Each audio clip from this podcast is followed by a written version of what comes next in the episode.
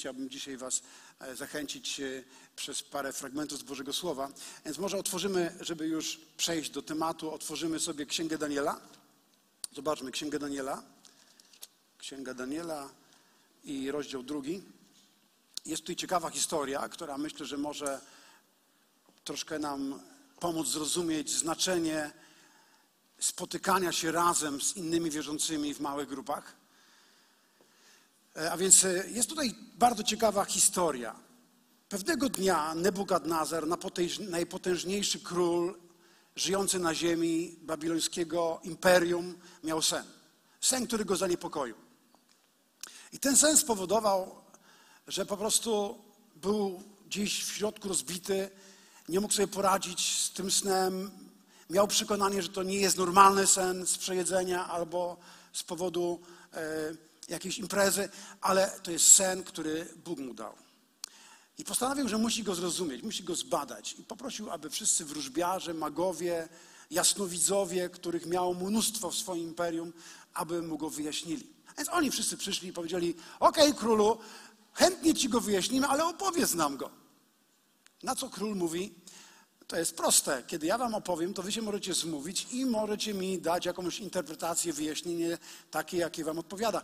Ale nie mam żadnej pewności, że to będzie właściwa interpretacja i właściwe wytłumaczenie mojego snu od Pana Boga. A więc powiedział: Jeżeli wiecie, jak go wyjaśnić, to powinniście również wiedzieć, co mi się śniło. A więc opowiedz mi, co mi się śniło i potem mi to wyjaśnij. Czy ktoś z was kiedyś miał takie doświadczenie? I wszyscy magowie powiedzieli, to jest niemożliwe. Nikt nigdy czegoś takiego nie żądał od zwykłych wróżbitów. E, to jest niemożliwe. A więc oni stwierdzili, że nie są w stanie takiego wyjaśnienia przedstawić królowi Nebukadnezarowi. Król się rozzłościł. Powiedział, wy mną manipulujecie. Gdybym ja wam wyjaśnił, to byłoby już dla was proste, ale dla mnie to nie byłoby prawdziwe. I postanowił ich wszystkich wytracić.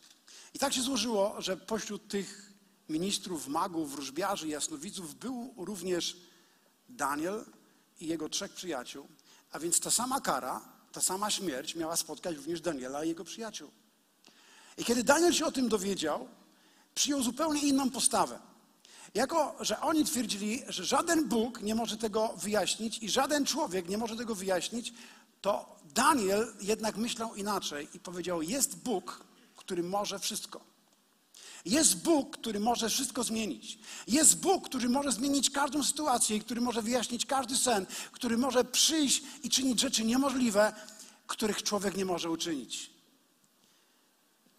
I co zrobił Daniel? Poprosił króla o czas. Daj mi królu czas. Daj mi troszkę czasu. Po co? Po co był mu potrzebny ten czas? Czy pamiętacie, znacie tą historię? Ktoś was ją czytał? On potrzebował czasu, aby spotkać się z małą grupą i razem się modlić. On potrzebował czasu, który w tym momencie tak naprawdę był najważniejszym czasem, i był najważniejszym priorytetem. Mieć przy sobie ludzi, z którymi mogę się spotkać, mogę przedstawić im moją sprawę i możemy razem się modlić. I wiecie, kiedy myślę o małych grupach, to wydaje mi się, że żyjemy w takich zagonionych czasach, że na wszystko wydaje nam się, że mamy czas albo powinniśmy mieć czas, ale nie do końca jesteśmy przekonani, żeby wygospodarować w ciągu dnia czas na małą grupę i na budowanie relacji razem z innymi wierzącymi. Ale okazuje się, że kiedy przychodzi taki moment jak ten, nagle to ten czas, który spędziłeś z małą grupą, który spędziłeś z innymi wierzącymi, w który, który zainwestowałeś swoje życie, może się okazać najważniejszym czasem w Twoim życiu i najważniejszą relacją. Halo? Popatrzmy na tą historię. Księga Daniela, drugi rozdział i werset szesnasty. Wówczas Daniel udał się do króla i prosił go, by dał mu czas na wyjaśnienie snu. Następnie Daniel poszedł do domu i przedstawił sprawę swoim przyjaciołom. Hananiaszowi, Miszaelowi i Azariaszowi. Chciałby uprosili Boga niebios o miłosierdzie z powodu tej tajemnicy, tak by nie stracić, nie stracono ani jego, Daniela, ani jego przyjaciół wraz z pozostałymi mędrcami babilońskimi. Zobaczcie, czytamy tutaj wyraźnie, że on poszedł do domu. On miał relację w domu z trzema swoimi przyjaciółmi. Można byli, to byli tacy przyjaciele od serca, tacy ludzie, z którymi miał, byli, był sercem i duszą. To nie, była, to nie byli przyjaciele, z którymi tylko dobrze się bawił, to byli przyjaciele, z, z którymi on wspólnie się wcześniej modlił. To byli ludzie, którzy znali Boga i którzy byli blisko Boga. I on takich ludzi potrzebował. Wiecie, kiedy, kiedy przechodziłem przez różne okresy w życiu, możemy mieć upodobanie w przyjaciołach, którzy są bogaci, albo którzy lubimy się z nimi dobrze bawić, którzy są śmieszni, którzy nas rozbawiają. Nie lubimy flegmatyków ale, albo takich smutasów, ale lubimy, jak mamy sangwiników wokół siebie, ludzi, którzy wnoszą radość, wnoszą życie i lubimy dobrą zabawę. Ale powiem Ci, nie zawsze oni są wtedy pożądani, kiedy przychodzi taki moment, kiedy wpadamy w trudne sprawy. Czasami okazuje się, że ci ludzie, z którymi zazwyczaj dobrze się bawiliśmy, w tym momencie nie jesteśmy w stanie razem modlić się i oni nie są gotowi, aby, aby zrezygnować z siebie, by modlić się o Ciebie. I czytamy tutaj, że kiedy oni spotkali się, kiedy przedstawił im tą swoją sprawę Daniel, i zaczęli się modlić. I 19 werset czytamy, wtedy w nocnym widzeniu została Danielowi objawiona tajemnica. Powiedzcie razem wtedy. Jeszcze raz, wtedy. Kiedy wtedy? Kiedy spotkał się z ludźmi w małej grupie, kiedy zaczęli się razem modlić, kiedy mógł im przedstawić sprawę, kiedy miał wokół siebie ludzi, którzy byli z nim sercem i duszą. Wtedy coś się wydarzyło. Jeszcze raz, powiedzcie wtedy. My chcielibyśmy, żeby Bóg interweniował w naszych sprawach. Jest takie powiedzenie, kiedy trwoga, to do Boga. Ale kiedy nie ma trwogi i kiedy nic się nie dzieje, jest czas, w którym potrzebujesz podejmować decyzje.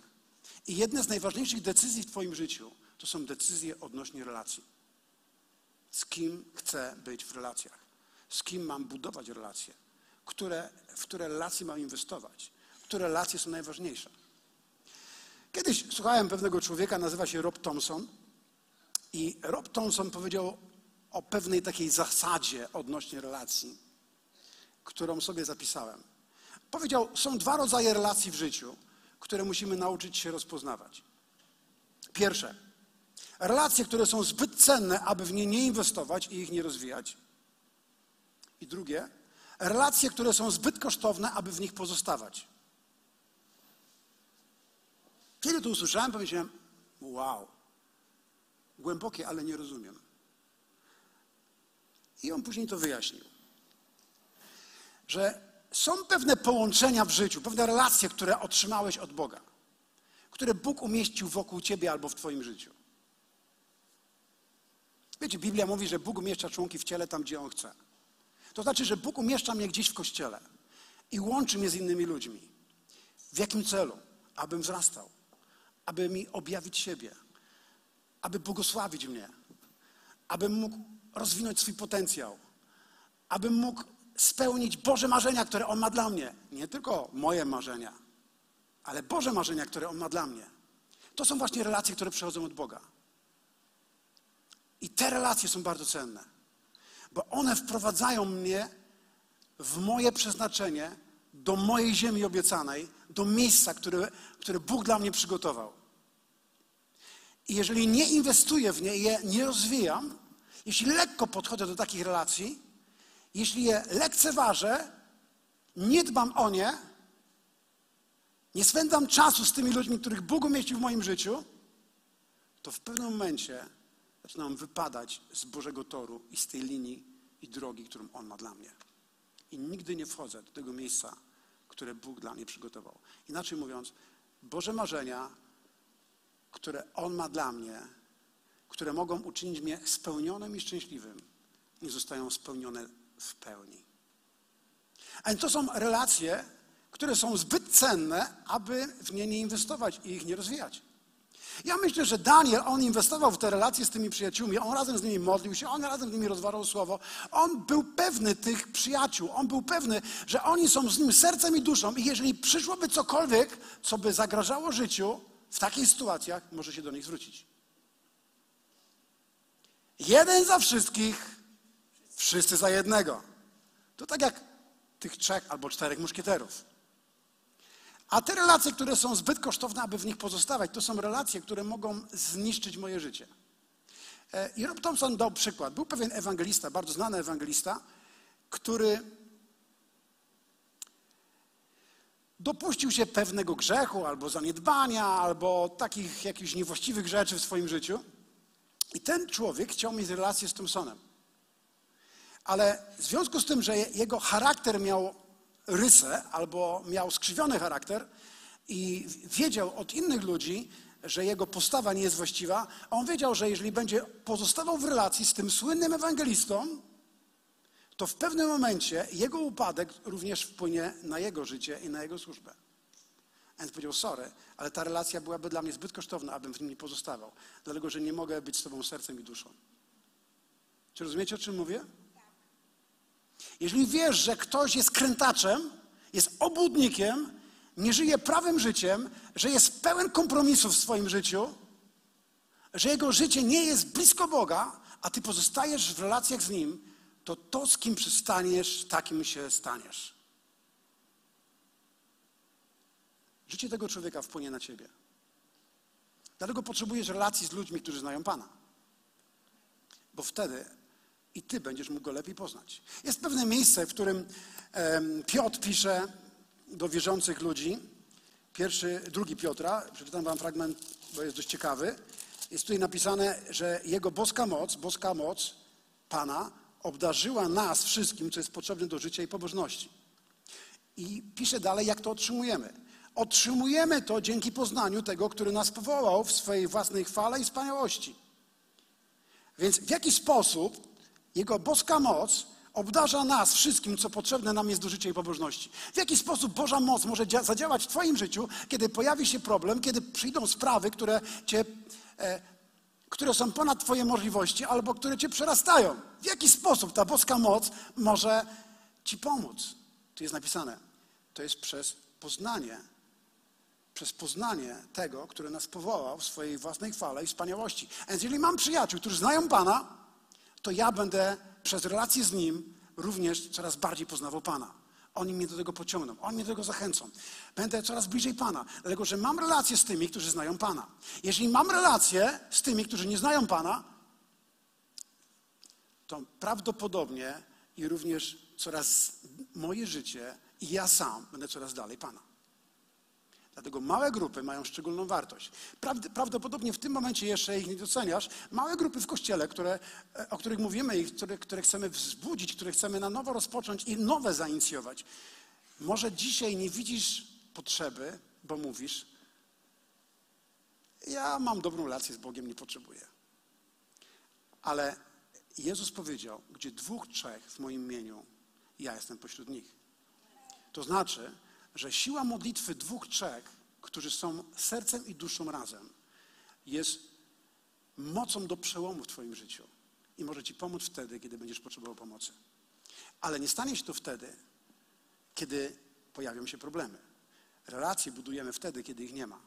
Relacje budujemy wtedy, kiedy możesz decydować o swoim czasie, a nie wtedy, kiedy już o nim decydować nie możesz. Kiedy pojawia się problem i ty już nie możesz decydować o swoim czasie, już jest za późno, aby budować relacje, bo na to nie ma czasu. Ale teraz, kiedy podejmujesz decyzję, to chcę Ci powiedzieć, decyzje odnośnie relacji w Twoim życiu są najważniejszymi decyzjami w Twoim życiu, które będą miały wpływ na teraźniejszość i na przyszłość, szczególnie na przyszłość. Amen? Ok, idziemy dalej.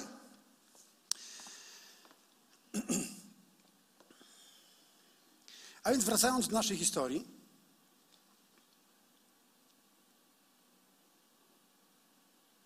Bóg przyniósł objawienie pewnej tajemnicy. Tak naprawdę przez relacje z ludźmi, którym możemy razem się modlić i możemy być z nimi sercem i duszą, Bóg objawia nam samego siebie i przychodzi poznanie Jego, które wpływa na wszystko, czego potrzebujemy w życiu i pobożności. Dlatego potrzebujemy małych grup. Potrzebujemy małej grupy wierzących, aby Twoje życie mogło się zmieniać i abyś mógł doświadczać Boga. I Chciałem Wam przekazać myśl, którą możesz sobie za, zapisać, bo wydaje mi się, że ona jest warta zapisania. Gdy właściwi ludzie gromadzą się z właściwych powodów, to Bóg jest pośród nich, aby czynić właściwe mu rzeczy. Pomyśl nad tym stwierdzeniem. Gdy właściwi ludzie, czyli kiedy budujesz relacje z ludźmi, którzy znają Pana, spotykają się z właściwych powodów, jaki jest powód, dla którego mamy się spotykać w małych grupach? Jaki jest powód? Aby się dobrze bawić. A do tego nie potrzebujesz wierzących ludzi. Ok, ty też będziesz miał tam miejsce na to, aby mieć fan. Ale to nie jest powód. To nie jest powód. Powód jest jeden. To jest Jego obecność. To jest przemiana życia, która przychodzi wtedy, kiedy Go poznajemy. To jest przemiana życia, która następuje we mnie, kiedy jestem razem z innymi ludźmi. Dlatego, że gdzie dwóch, trzech w moim imieniu, Jezus mówi, ja jestem pośród nich. A kiedy spotykam się z tego powodu, potrzebuję przemiany życia, potrzebuję Jego bliskości, potrzebuję Jego obecności w moim życiu, potrzebuję Jego poznania, chcę Go lepiej poznać. Wiesz, spotykamy się i mamy cel, chcemy Go poznać, chcemy, aby On przemieniał nas, chcemy, aby On prowadził nas, aby On objawiał nam siebie, kiedy to jest powód, dla którego się spotykasz. To jest cel, aby stać się uczniem Pana, aby stać się do Niego podobny.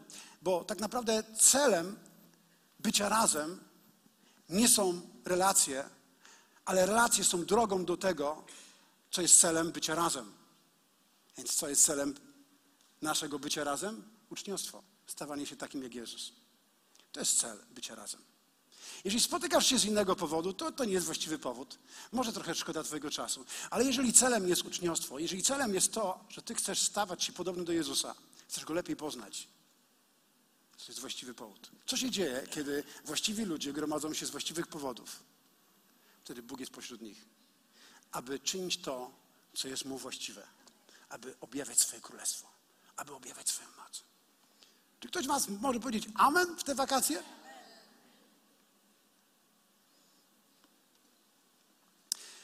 Więc kiedy Jezus był z uczniami, on dokonywał niesamowitych cudów i Biblia mówi, że tłumy podążały za nim. Jest takie miejsce w Ewangelii Marka, możemy na moment odtworzyć Ewangelia Marka. Na przykład rozdział trzeci. Jezus tymczasem wraz ze swoimi uczniami oddalił się w stronę jeziora, ruszył za nimi wielki tłum ludzi z Galilei, z Judei, z Jerozolimy, z Judymei, z Jordanu oraz okolic Tyru i Sydonu. Ci wszyscy ludzie przybyli do Niego, gdyż dowiedzieli się o wszystkim, co czynił. On natomiast polecił swoim uczniom, by trzymali w pogotowie łódkę na wypadek, gdyby nie dało się powstrzymać tłumu. Wielu bowiem uzdrowił, dlatego ci, którzy na coś cierpieli, parli na Niego i chcieli Go dotknąć. Dlaczego, dlaczego ludzie parli do Niego? Parli na Niego. Dlaczego chcieli Go dotknąć? Bo potrzebowali uzdrowienia, potrzebowali uwolnienia. Oni przyszli tam ze względu na swoje potrzeby. Oni nie przyszli ze względu na to, że chcieli być Jego uczniami. Oni nie przyszli z powodu tego, że chcieli, aby On ich przemienił, aby On im objawił Ojca. Oni przyszli dlatego, że oni potrzebowali uzdrowienia. Oni przyszli z powodu swoich potrzeb. I zawsze jest tak, że do kościoła będą pojawi- w kościele będą pojawiali się ludzie, którzy mają potrzeby. I to jest ta pierwsza grupa, która ma, na którą miał wpływ Jezus. Ale nie tej grupie poświęcił najwięcej czasu. Nie w tą grupę na, zainwestował swój czas, to było tylko trzy lata. Nie tej grupie. Zobaczmy jeszcze jedno miejsce. E, czwarty rozdział, werset pierwszy. Jezus ponownie zaczął nauczać nad jeziorem, skupił się wokół niego tak nieprzebrany tłum. Powiedzcie, nieprzebrany tłum. To jest tak jak w naszych kościołach w Polsce kiedy jest dziś głoszona Ewangelia. Nie, przebrane tłumy przychodzą, aby słuchać Ewangelii. Halleluja, chwała Bogu. To jest wizja do tego, co jest przed nami. E, skupił się wokół niego nieprzebrany tłum, że musiał wsiąść do łodzi i odpłynąć nieco od brzegu. Wszyscy zgromadzeni stali natomiast na lądzie. Wtedy, korzystając z przykładów, uczył ich o wielu rzeczach, kierował do nich takie słowa i mówił w przypowieściach. A więc były tam tłumy i Jezus ich uczył. Można powiedzieć, uczył ich et katedra, a tą katedrą była łódź tak naprawdę w tym momencie. Czy to była jego grupa docelowa? Czy to była ta grupa, w której się on najbardziej objawił? Nie, to była grupa, która przyszła z powodu potrzeb. Oni chcieli być uzdrowieni, ale oni też chcieli wiedzieć, jak żyć, a więc Jezus ich nauczał. Ale zobaczmy, co się dzieje dalej. Jedenasty werset. Może dziesiąty. Potem już na osobności ci, którzy wraz z dwunastoma byli wokół niego, zaczęli go pytać o znaczenie tych przykładów i powiedział im: Wam powierzono tajemnicę Królestwa Bożego. Tamtym natomiast ludziom spoza waszego kręgu na wszystko poddaje się przykłady. A więc Jezus mówi: Wam się daje to inaczej. Pewne rzeczy otrzymujecie inaczej, otrzymujecie objawienie, otrzymujecie zrozumienie, otrzymujecie objawienie Ojca. ale tamtym spoza waszego kręgu już nie, nie daje się to w taki sposób. A więc Jezus czynił różnicę pomiędzy tymi ludźmi, którzy byli Jego uczniami i spotykali się w małej grupie, którzy byli z Nim sercem i duszą. Im się objawiał, tym ludziom usługiwał, im poświęcił swój czas, a zupełnie inaczej tym, którzy jako tłumy przychodzili, aby otrzymać zaspokojenie potrzeb. Ja nie chcę pozostać w tym tłumie. Chcę być w tym kręgu, w którym Jezus się objawi, w którym, do którego Jezus przychodzi. W kręgu, który doświadcza Jego obecności. Nie chcę być spoza kręgu, chcę być w tym kręgu. Chcę być w małej grupie. Nie chcę być bierny, nie chcę być tylko od potrzeby do potrzeby. Nie chcę szukać gdzieś wierzących ludzi, którzy o mnie się pomodlili, ale chcę być z ludźmi, którzy są ze mną sercem i duszą. Pamiętam, kiedy, kiedy wykryli u mnie guza mózgu. To był czas, w którym pisałem książkę na temat uzdrowienia i oto we mnie wykrywają guza mózgu. Powiedziałem mojej żonie, słuchaj, nie będziemy o tym mówili nikomu w kościele, powiemy tylko kilku osobom, z którymi mamy relacje kręgu małej grupy, którzy są częścią tego kręgu, z którymi jesteśmy sercem i duszą. Powiemy o tym tylko tym, którzy wiedzą, jak się modlić. Powiemy tylko tym, którzy znają Boga. Ale co by się stało, gdybyśmy takich ludzi nie mieli? Byłoby nam bardzo trudno przejść przez ten okres, mnie i mojej żonie. Ale mieliśmy ludzi, którzy wiedzieli, co się dzieje, wiedzieli, przez co przechodzę i mogli wejść i pomóc nam w wielu rzeczach w kościele i również w wielu rzeczach w naszym domu. Dzięki Bogu za ludzi z małej grupy, za ludzi z tego kręgu, do których możemy pójść i którzy mogą się modlić o nas. Ale nie myśl, że tacy ludzie pojawią się w Twoim życiu, jeśli nie zainwestujesz swojego czasu wcześniej w małą grupę i w budowanie relacji serca i duszy. Halo? Bądźmy realni. To się nie stanie. To jest Twoja decyzja odnośnie Twojego czasu. Jeżeli Ty nie podejmiesz takiej de tej decyzji teraz, to może okazać się, że ta decyzja jest najważniejszą decyzją w Twoim życiu. Jak inwestujesz swój czas? Z kim spędzasz swój czas? Czy masz relacje, które są zbyt cenne, aby w nie nie inwestować? To są właśnie relacje w małej grupie. Ludzie, którzy nie budują tej relacji, nie wzrastają, nie rozwijają się, nie mają objawienia, nie doświadczają Boga, nie wchodzą w swoje przeznaczenie, wypadają z tego, co jest ich Bożym powołaniem dla ich życia. To jest bardzo ważne.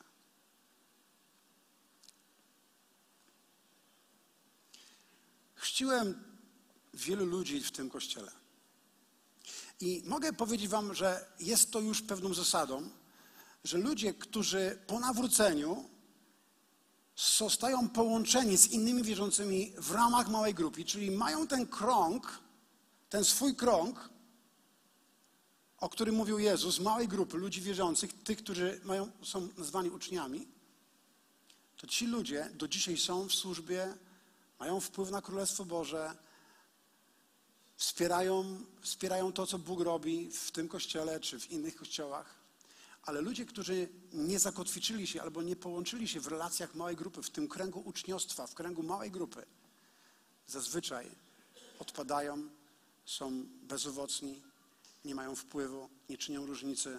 Ich życie staje się no-name, a byli kiedyś bardzo znanymi i wpływowymi osobami i ludzie ich wszyscy znali, podziwiali i byli zbudowani ich służbą, ale w momencie, kiedy wypadli z mojego kręgu, który Bóg miał dla ich życia, stali się no name. Wiecie, co mam na myśli no name? Po prostu już nie mają wpływu, nie czynią różnicy. Bóg chce, żeby każdy z was miał wpływ, żebyś czynił różnicę, dlatego potrzebujesz małej grupy. Potrzebujesz czasu z ludźmi, A chwileczkę wróćmy do tego fragmentu, który wspomniałem wcześniej. Mateusz 18, rozdział 19-20. E, e, Jezus mówi: I znów mówię wam, że jeśli dwaj spośród was na ziemi zgodzą się co do wszelkiej sprawy, o którą zamierzają prosić, otrzymają od mojego Ojca, który jest w niebiosach. Gdyż gdzie są dwaj lub trzej zgromadzeni w moje imię, tam jestem pośród nich. Widzisz, Jezus mówi tutaj o okresie, w którym Jego nie będzie fizycznie pośród nas, dlatego że pójdzie do nieba. I Jezus doskonale wiedział, że przyjdzie dzień, że przyjdzie godzina, w którym będzie musiał umrzeć na krzyżu, bo Biblia mówi, że on dla tej godziny przyszedł na krzyż. On doskonale wiedział, że już nie będzie mógł być z uczniami tak, jak był wcześniej. I złożył obietnicę dla wszystkich wierzących, którzy nie mają albo nie mieli przywileju bycia w grupie dwunastu albo tych, którzy byli razem z Nim wtedy w tym kręgu. Jest mówi, gdy tylko decydujecie się, dwóch, trzech, to nie jest dużo, dwóch, trzech. Jezus mówi, tu chodzi o małą grupę, dwie, trzy osoby, które Jezus nazywa już małą grupą. Dwie, trzy osoby. Jeżeli tylko zgodzą się, aby być razem z powodu mojego imienia, aby spotykać się ze względu na moje imię. Nie żeby mieć dobry fan, nie żeby spędzać czas i mieć po prostu z sobą relaks albo zajmować się swoimi hobby, ale ja będę powodem, dla którego oni się spowodają. Te inne rzeczy mogą być dodatkiem, ale ja muszę być powodem, dla którego wy się spotkacie. Kiedy będziecie organizowali to spotkanie, możecie oczywiście zgromadzić się razem z ludźmi, którzy mają takie same hobby i to samo zainteresowanie, ale ja muszę być celem, dla którego tych ludzi zgromadzisz. I jeżeli tym celu się spotkacie z powodu mojego imienia, będę pośród was. Jeśli dwóch, trzech spotka się w moim imieniu, będę pośród was. Jezus mówi, jeśli dwóch, trzech spotka się z powodu mojego imienia, będę pośród was. Co się dzieje, kiedy spotykali ludzie Jezusa, a On był pośród nich? Zawsze następowała przemiana życia. Ktokolwiek spotykał się z Jezusem, był przemieniany był zmieniany, stawał się do Niego podobny. Kiedy Jezus zgromadził swoich uczniów, aby byli z Nim, to Jego celem aby było to, aby zmienić ich myślenie, zmienić ich życie, aby stali się taki jak Jezus. Dlatego Jan mówi, jaki On jest, tacy my jesteśmy. Kiedy to się dzieje? Kiedy jestem z Nim. Gdy dwóch, trzech spotyka się z, z Jezusem, stają się tacy jak Jezus. Bo kiedy wpatrujesz się na, na Niego, to stajesz się do Niego podobny. Amen? Aleluja. A więc to jest bardzo ważne, abyśmy mogli to zrozumieć. Tutaj występuje słowo w tym fragmencie, gdy, gdzie dwaj lub trzej zgromadzą się w moje imię, tam jestem pośród nich. Wcześniej jest słowo, które jest to greckie słowo, które brzmi symfosoin. I tu jest napisane, jeśli dwaj spośród was na ziemi zgodzą się co do wszelkiej sprawy. Czyli tu chodzi o o to, żeby, kiedy mówimy o zgodzeniu się, to jest słowo symfonesosin, symfonesosin, od którego pochodzi słowo symfonia. Wiecie, co to jest symfonia, tak? To dokładnie to słowo symfonesosin, to jest współbrzmią, harmonizują, zostali umówieni, uzgodnili. Czyli chodzi tu o to, aby być, aby być razem w symfonii. Nie chodzi o to, żeby spotkali się ludzie, którzy zupełnie inaczej harmonizują. Dla tych, którzy rozumieją harmonię, to chodzi o to, że jak gramy w C-dur, to ktoś nie gra w tym czasie w C-dur. C od C różni się półtonu, ale jest to zupełnie inne brzmienie. Po prostu jest grzyb. Kiedy dwóch, trzech razem przychodzi i oni nie symfonizują, no to wtedy Bóg nic nie może zrobić.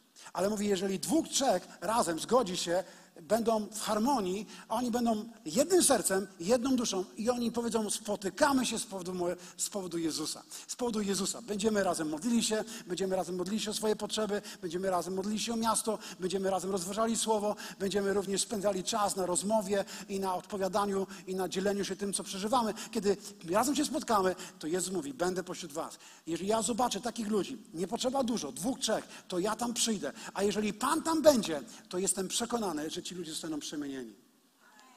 Bo my nigdy nie spotykamy się z powodu innego imienia w małych grupach, jak z powodu imienia Jezus. Jeżeli spotykamy się z powodu imienia Kmiecik albo Tomasz, czy jakiegoś innego imienia, bo ten lider jest taki fajny, ja go lubię i wtedy, kiedy jesteśmy z nim, to mamy taki fajny czas, a ja, ja, spotykam, ja idę tam na grupę z powodu tego brata, ale gdyby on nie był, bo on wyjechał na urlop, to ja już na tą grupę nie przyjdę, no bo tam będzie ktoś inny. To taki zaraz zadaję sobie pytanie, co jest powód, dla którego spotykasz się? Czy tu chodzi o imię Jezus? Żaden, żadne imię nie zmieni cię, jedynie imię Jezus. Jedynie imię Jezus może przynieść przemianę do Twojego życia. Jedynie imię Jezus może uratować Cię, kiedy Nebukadnezar ogłosił wyrok śmierci nad Twoim życiem. To jest jedyne imię, imię Jezus, przez które możesz przejść przez każdą burzę, wyjść z każdej trudnej sprawy. I potrzebujesz ludzi, którzy będą z Tobą sercem i duszą, z którym masz symfonię, z którym będziesz razem współbrzmiał, którzy będą mieli tą samą wizję. A więc widzisz, chcę, żebyście uchwycili to. Wizją małych grup w naszym kościele to nie jest to, aby spotkać się i mieć tylko dobrą relację z sobą, ale celem małych grup jest uczniostwo. Celem naszych grup jest stawanie się podobnym do Jezusa. Celem naszych grup jest to, aby być przemieniony na Jego obraz, na Jego podobieństwo, aby dojść do dojrzałości, aby po prostu poznawać Go, aby również wspierać się nawzajem w różnych okresach w naszym życiu. Ale go potrzebujemy też otwartości, bo wtedy możemy mówić, mówić o tym, co przeżywamy, mówić o tym, z czym się zmagamy, mówić o tym, jakie pokusy dotykają naszego życia. Widzisz, kiedy nie masz relacji serca i duszy, jesteś po prostu tak, po prostu tak od czasu do czasu. Ty nie zbudowałeś tej relacji, to będzie ci trudno się otworzyć. A jak będzie ci trudno otworzyć się, to innym będzie trudno modlić się o ciebie i będzie trudno im pomóc tobie, a więc nie będziesz się zmieniał. Znacie to wszyscy pewnie to słowo, że żelazo oczywiście żelazem, a zachowanie człowieka wygłada człowiek. Jak Bóg ma mnie wygładzić? Poślę do mojego życia relacje. Swoich ludzi. Oczywiście największy wpływ na Twoje życie z całym przekonaniem będzie miała żona lub mąż, bo z nim jesteś najbliżej. Ale jest taki drugi poziom. To są ludzie wierzący, którzy są w małej grupie, sercem i duszą z Tobą. I Bóg ich użyje. Bóg ich użyje, aby Cię zmienić. Bóg użyje, aby przemienić Twoje życie. Może jeszcze jakieś dwa, trzy miejsca i, i zakończymy nasze, nasze nabożeństwo. Kiedy patrzę na Nowy Testament, czy Stary Testament, zaczynam od pierwszej Mojżeszowej, a kończę na objawieniu, to mogę powiedzieć, że temat relacji przewija się cały czas w Biblii. Może nie widzimy tego, kiedy czytasz Biblię po raz pierwszy, ale to jest jeden z najważniejszych tematów Biblii relacja. Wiesz, od relacji tak naprawdę zależy, gdzie spędzisz wieczność. Bo nie to, co wiesz, ale to, kogo znasz, będzie miało wpływ na to, gdzie się znajdziesz. Halo. Nie to, jak dużo wiesz, ale kogo znasz. Dlatego też Jezus posłał swoich uczniów, aby pomogli ludziom poznać Ojca. Jak go mogli poznać? Kiedy mogli poznać Jezusa? A więc tak naprawdę, kiedy poznawali Jezusa, poznawali Ojca. Jezus, również powiedział do swoich uczniów, że przyszedł po to, aby im objawić Ojca. A więc tak naprawdę my kontynuujemy dokładnie to, co On rozpoczął. Jesteśmy po to, aby ludziom pomóc poznać Ojca. I to poznanie Ojca zmienia nas. A więc kiedy, kiedy ktoś poznaje Jezusa i przyjmuje Go jako Zbawiciela, zostaje pojednany z Ojcem i ta relacja z Ojcem przynosi mu życie wieczne. Nie uczynki, nie to, co zrobiłem, nie to, ile dałem, ale moja relacja z Jezusem. To jest dla każdego. Kiedy poznaję Jezusa, poznaję Ojca. Kiedy przez Jezusa mam relację z Ojcem, jestem pojednany z Ojcem, wtedy mogę żyć wiecznie z Nim. A więc tak naprawdę relacje są najważniejsze relacje są kluczem. Kiedy potem patrzymy na Boże Słowo, widzimy, że od samego początku, kiedy Adam i Ewa opuścili ogród Eden, albo jeszcze wtedy byli w ogrodzie Eden, Bóg woła: Adamie, gdzie jesteś? A więc Bóg ciągle szuka ludzi i mówi, gdzie jesteś? Chcę mieć relację z Tobą. Ale jak Bóg będzie miał relację z ludźmi w Częstochowie, jeśli Go nie znają? Czy, czy jest jakiś sposób, aby ludzie mogli poznać Jezusa i mieć relację z Ojcem, jeśli Go nie znają? Nie. Jest tylko jeden sposób. Bóg ma tylko jeden klucz do tego, aby ludzie w Częstochowie mogli poznać Ojca i mieć relację z Nim. To jesteś Ty i ja. A więc kiedy ludzie spotykają się, którzy znają Pana w małej grupie i, i oni zapraszają kogoś, kto nie zna Boga, to ta osoba przychodząc do takiej małej grupy może zobaczyć relacje, jakie oni mają między sobą, że są ludźmi sercem i duszą, że kochają się nawzajem, że, że mają wzajemną miłość, że oni troszczą się o siebie nawzajem. Tak dokładnie wyglądał pierwszy Kościół. I ci ludzie, widząc, widząc tą relację, spotykają się z Jezusem, bo oni spotkali się w Jego imieniu. I wtedy Jezus przemienia ich życie. I tak w ten sposób jest Kościół budowany. Czy stanie się to przez niedzielne nabożeństwa? Nie. Dlatego, że niedzielne nabożeństwa tak naprawdę nie są w stanie wprowadzić ludzi w uczniostwo. Bo uczniostwo w Nowym Testamencie miało miejsce zawsze przez relacje. A więc uczniostwo jest naszym celem. Uczniostwem to jest powód, dla którego robimy małe grupy. Bo chcemy, aby ludzie poznali Boga i aby mogli mieć z Nim relacje. Czy więc grupy są jakimś mało istotnym tematem? Nie, są bardzo ważnym tematem. Są bardzo ważnym tematem. A więc teraz zobaczmy ten fragment, w którym Jezus powołuje swoich uczniów. Jest bardzo ciekawy. E, to jest Ewangelia Marka. Myślę, że to będzie już ostatni fragment. Ostatni fragment, który razem czytamy. Ewangelia Marka, rozdział trzeci.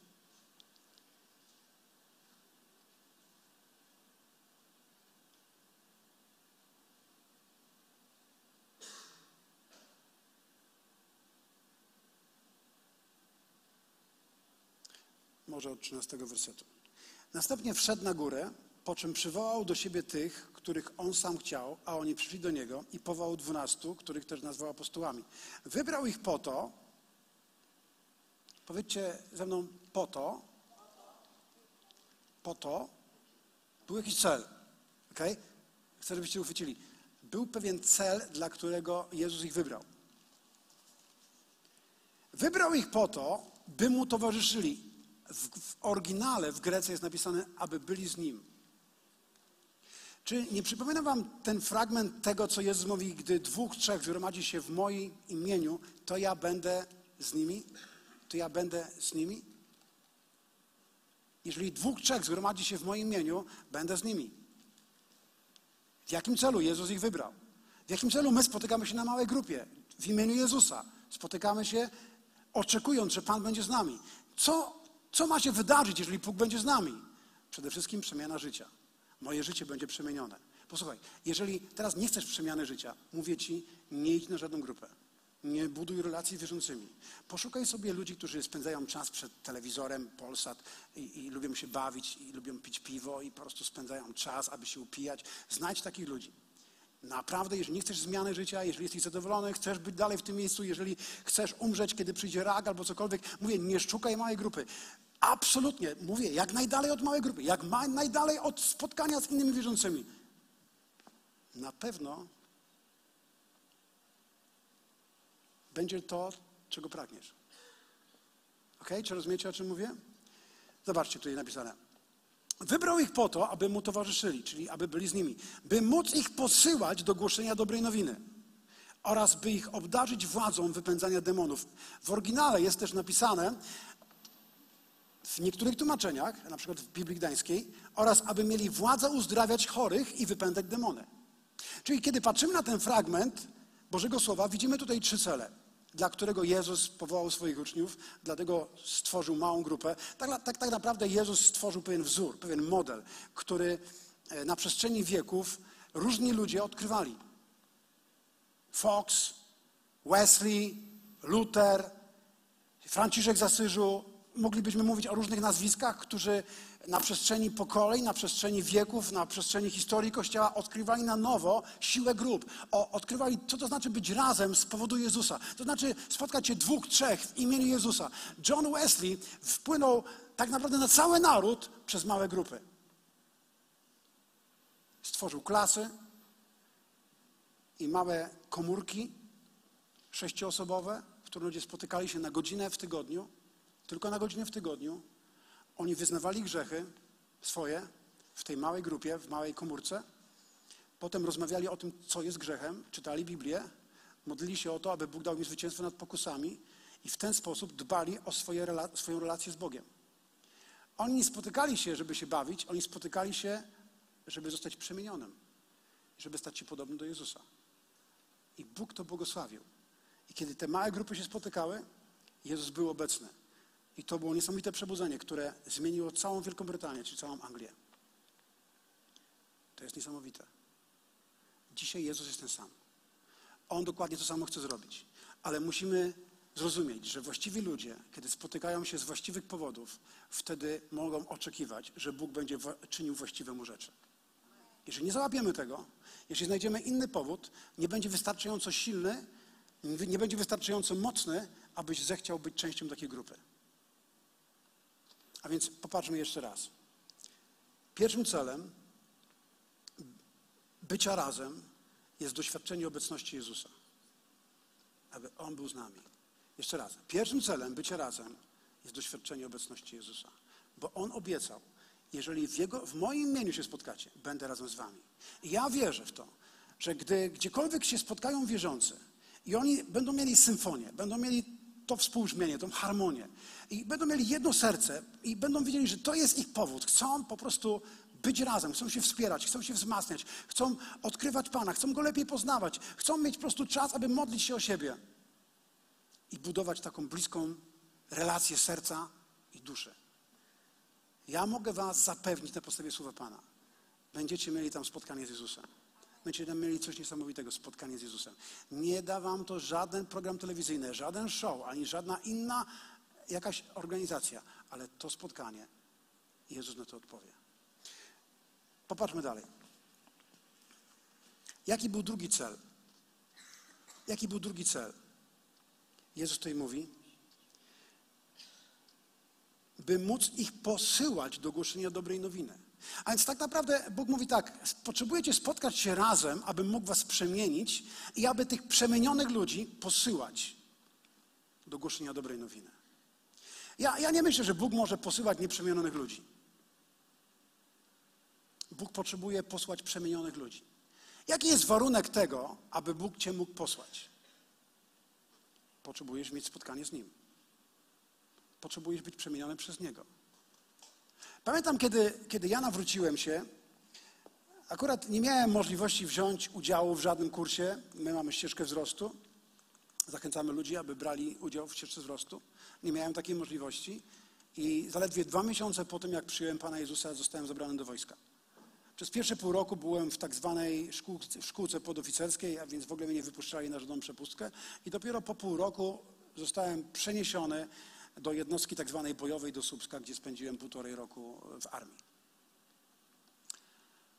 I nie miałem możliwości po prostu wcześniej, przez te pół roku, nie miałem możliwości być w żadnej małej grupie.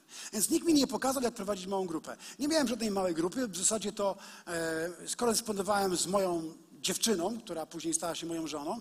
E, w zasadzie to nie było wtedy telefonów, nie było możliwości wysyłania e-maili nie, i w ogóle nie było dostępu do tego typu e, takich źródeł, a więc tak naprawdę pozostawało mi tylko czytać Biblię i modlić się. I modliłem się w językach, modliłem się w duchu. I w pewnym momencie stwierdziłem tak, no ja muszę się kimś, z kimś zacząć dzielić tą Ewangelią, którą znam. To nie, może, nie mam żadnej grupy, nie mogę wyjść na przepustkę, nie mogę wyjechać na, na żadne spotkanie małej grupy, a więc potrzebuję zacząć jakąś małą grupę. A więc zacząłem opowiadać ludziom o Jezusie.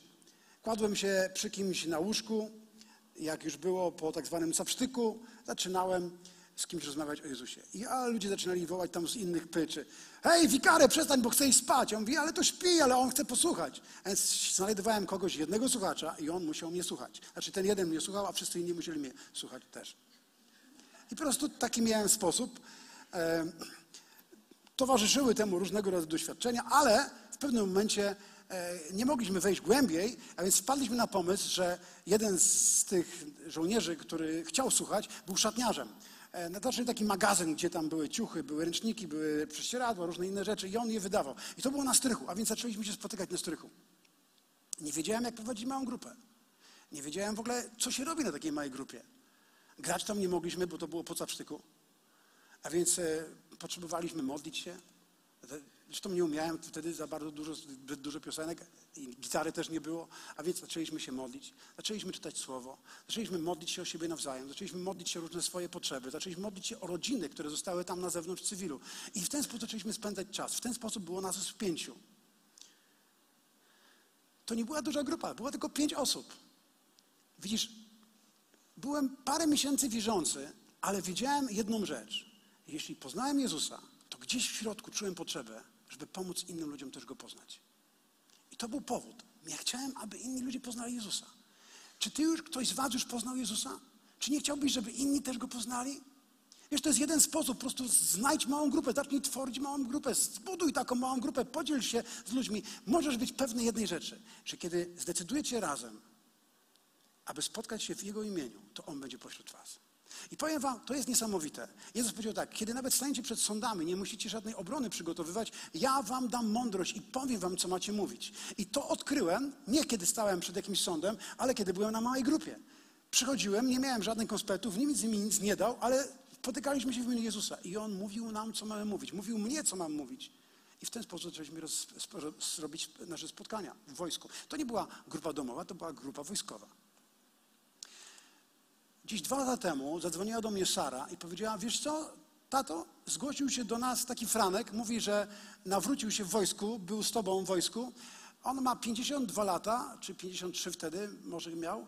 I mówi, ma siedmioro dzieci i przyszedł do nas i powiedział, że chce być pastorem i chce założyć kościół w tym mieście, w którym, w którym mieszka.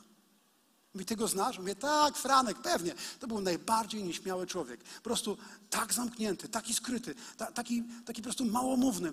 I ten Franek, mając 53 tam, czy ileś tam lat i siedmioro dzieci, zgłasza się do, do misji 700 miast, aby założyć kościół.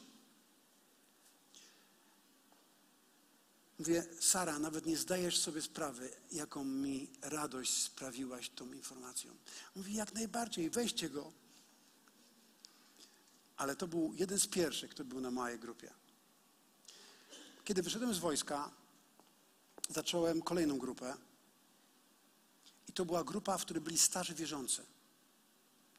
Starzy, zabetonowani, wierzący, którzy chcieli przychodzić tylko i dyskutować, i rozważać słowo, albo szukać błędów gdzieś w słowie.